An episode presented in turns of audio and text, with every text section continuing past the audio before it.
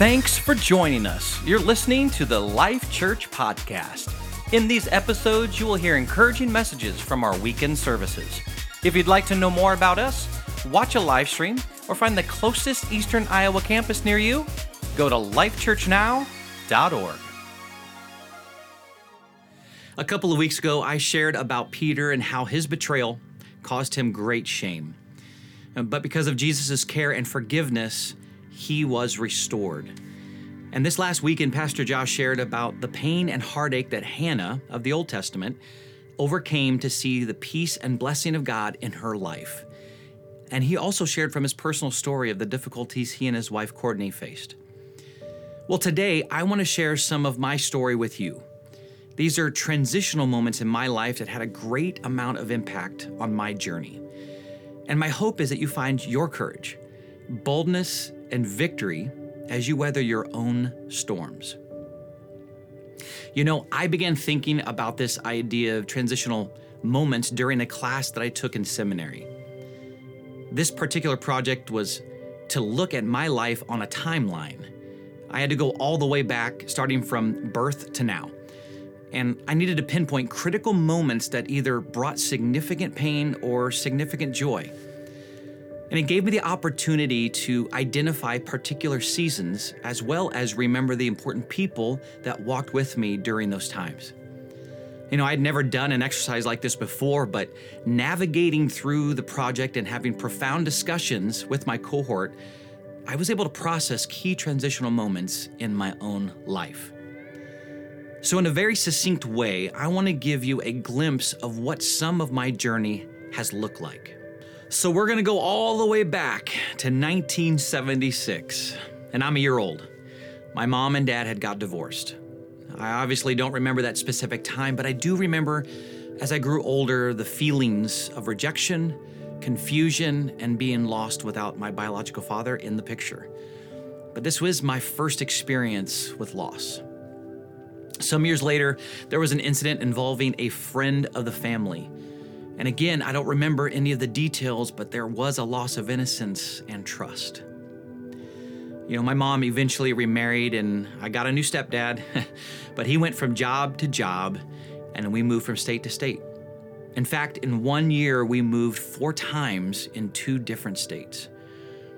And during that time, our family had grown to two boys and two girls. That made six of us. But sadly, in the span of 10 years, there was another betrayal, another divorce, and another loss of a father figure. This time it felt different. I was grown, right? I was a teenager and wanted to protect my family. I carried a sense of responsibility to be a father figure and protector for my siblings. I felt like I had to grow up a lot faster than those around me.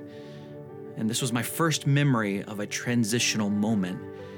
And this was my first 14 years of life. Not too long after, there was another marriage, a second stepfather, and yet another move across the country. There was a new city, a new culture, and new schools. And by this time of my life, change was the only constant. And now, I'm about to head off to college when I'm confronted with the horrible news that one of my younger siblings has been sexually abused. It literally tore our family to pieces. There was more devastation, there was more division, and there was more change. So now I've graduated college and I experienced my first real relationship loss. And only two years into my first ministry position, I, I walked alongside my senior leader as he became a widower. And for many reasons, I felt that I had to move on. So I made a pivotal career change and I left a place of being a mentor and a teacher to now I became the mentee and a student. So, after a couple of years of a very successful ministry, I was offered an opportunity of a lifetime. I'd be a part of an executive team of a fast growing church, and I'd be given leadership responsibilities like I'd never experienced. But I knew this decision would take me to yet another state. However, making this move would be a, an end to a, a very special relationship to me. I had some real reservations, but I knew it was the right decision. It was a completely different culture, not only because of where I was geographically, but the work environment was also very different. And it quickly became clear that I was a fish out of water. And within six month period, I had gone from what seemed to be the best career move of my life to the most lonely, isolated, and depressed place I'd ever been. I was in a crisis. I ended up resigning my position and moving back to California, only to find that my previous position was gone and I had to work odd jobs to survive. I had once again experienced the loss of a relationship and now a career. I hit a wall and I was in another transitional moment. Get this this was the first 28 years of my life. Finally, let's take a peek into March of 2009 as I get a call that no one wants to receive. My sister was on the phone telling me that we had just lost our youngest brother. He was only 27, and it was to a heart attack. In an instant, our family unit had changed. Another wall, another transition. Then, three years ago, after many years of trying to conceive a second child, my wife and I were sitting in the ultrasound room, waiting to see the current stage of the growth of the baby, only to hit with the news that this little girl growing in the womb hadn't developed a brain and would not survive. The loss of this child was then followed up by laying to rest all three of my remaining grandparents. Loss, crisis, pain, walls. Yep. I've been there, I've experienced it. The truth is, there's not one person living that will be spared their touch. And I believe that this is an unavoidable, and I also believe it's a necessary part of our journey. So now you've heard a little bit about my story. And I've used this word transition a lot. And so you may be wondering, how would you define that? Well, it's the process or a period of changing from one state or condition to another. A lot of the time, I use these words change and transition interchangeably. However, psychologists and therapists give clear distinction between the two. Uh, so, change is described as something universal that happens to all of us, no matter who you are and it takes place outside of the individual. In other words, it's external. Uh, whereas transition is described as something that we experience internally. So, change being external and happens to you or is imposed on you. For instance, derecho. Derecho took my roof off or flattened somebody's house, um, or you're terminated from your job. These are things that have been imposed on you. And transition is something that happens inside of you. For many of us, big life transitions are usually preceded by moments of change. And we would label these as crisis moments like loss, cancer, uh, betrayal, shattered dreams, and so on. These crises can easily turn into walls or barriers that can trap us for months and most often years. For so many, that's exactly what has happened. The crisis has caused such an impenetrable wall that instead of transitioning through it or with it, we've gotten stuck or worse, we've retreated and gone backwards. So I know this can be hard to hear, but there may be someone listening today that has been stuck in a place so long that you are experiencing what I would call emotional or spiritual atrophy. Because you're stuck, other things in your life are suffering and deteriorating, and you're not allowing yourself to move forward. There have been things that uh, have come your way, people that have crossed your path, maybe opportunities that have been made available to you, but because you're still grieving the loss of, the ending of, the future of, or the failure of, you're missing out on what's next. For me, the wall that I experienced left me feeling isolated and alone. I felt like I had completely missed it with regards to my career and destroyed any hope of restoring the relationship that I had ended on the other side of that wall, which took many months, by the way, was a true transition in me. You see, I was able to identify, process, and work through many of all those self imposed protective walls that I had built around me. So I didn't have to feel the rejection and hurts of the past. I was finally able to connect the dots with how I was fearful of a marriage commitment because all I had ever known and witnessed was failed relationships. In that season of pain and confusion, I found the building blocks of healing. And these transitional moments opened the door for me to be confident in asking Anna to be my wife. In fact, tomorrow, July 4th, we celebrate 19 years of marriage. Additionally, transition gave me the opportunity to co labor with Pastor Rich in starting Life Church. None of the past 20 years could have happened without significant change and these transitional moments. As a pastor, I have the privilege to be a part of some of the most exciting times and worst of times in people's lives. I have walked with people through times of grief, but until I experienced it for myself, I couldn't really understand or even empathize. Now, I can connect with individuals in a personal way. We are rarely aware of the transitions in our own lives, that is, until we are on the other side of it. Only then can we look back and see how we have been transformed. And that's the hope, isn't it? The transformation occurs in us. But how do we see the transformation come uh, come to fruition in our lives? Well, I'm glad you asked. One of my favorite chapters found in the New Testament is Romans 12. As Christians, we are to be living sacrifices to God, meaning we should want God to be pleased with us. We please God by how we treat one another, how we talk, what we stand for, and how we display the fruit of the Spirit, which is love, joy, peace, patience, kindness, goodness, faithfulness, and self control. These are all taken into account. And Romans 12:2 says this, don't copy the behavior and customs of this world but let God transform you into a new person by changing the way you think.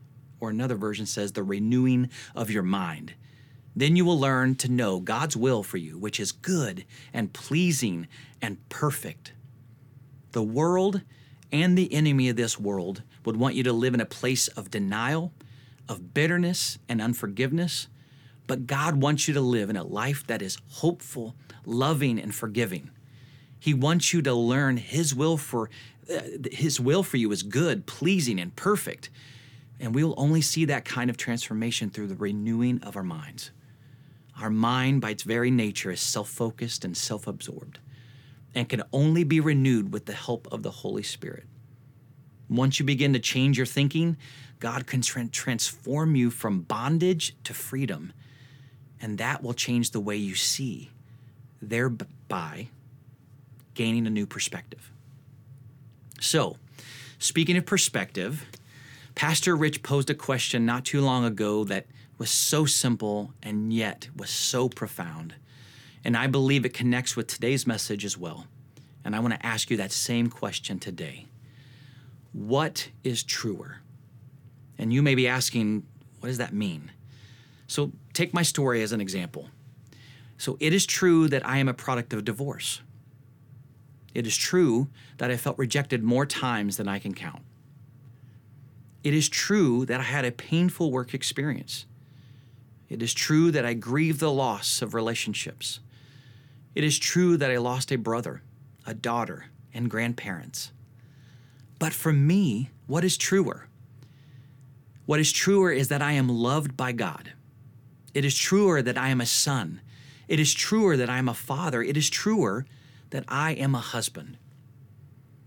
You have made have experienced some awful, painful moments on your journey. So maybe it's a marriage that is over. Maybe it was a job that is gone, a house that has been removed, a boyfriend, a girlfriend that has left, a property that was stolen, innocence taken, a career that has changed, the horrible environment you were raised in. Maybe it's an inability to get pregnant. Maybe you have a difficult child. And yes, sons or daughters, moms and dads, and friends that we have lost. But what is truer? What is truer about you? For those of you, of, of you who feel like this has connected some of the dots today, or maybe you recognize that in your transition and uh, you're in a transition, maybe you're just feeling stuck I would ask you to do this one simple thing. So write these two questions down. The first one is What is my wall? What is the barrier in my life? And two, what is truer? What is my wall and what is truer? And maybe at some point today, you can find a quiet moment to write down your answers. Because my prayer for you is that you walk through current and future transitions with a new perspective maybe a new tool in your belt, and most importantly, a new sense of hope that what the Holy Spirit is doing in you and for you is greater than you can imagine. I want to pray for you. Father, thank you that all these difficult times, all these painful moments, maybe it's suffering, maybe it's grief, maybe it's loss, all these things that have been imposed on us, things that we couldn't calculate or plan for, but they happened anyway. Father, I just pray right now that there is healing, that there is restoration, and God, that there is transformation in the hearts today. God, I pray that something in my story connected with people to allow them freedom to express and even maybe associate their pain with something good and something great that you are doing in their life. God, we can't always see the transition until we get past it. And so, Father, I pray right now that as people are walking through these moments of transition, maybe they've identified a barrier in their life that they have to overcome. God, I pray that they would feel your sense of unconditional love, overwhelming peace, and overwhelming strength in their life to overcome. Help them renew their mind, give them change the way that they're thinking so that they can see this transformation in their life, that they let it see it come to fruition.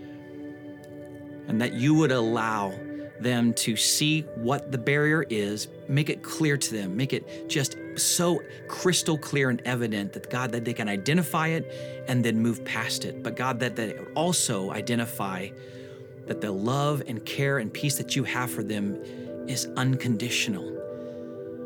God, you didn't promise that we would have a, just a, a, a, carefree life. You said troubles will come, but God, in those troubles, we can overcome.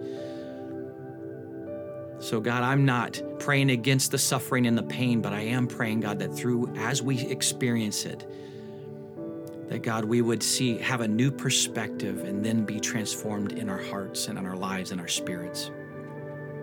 So, even today, as we go throughout this week, God, I just pray that healing begins, heal the broken places, and transform us from the inside out. And we pray all of these things in Jesus' name. Amen. God bless you.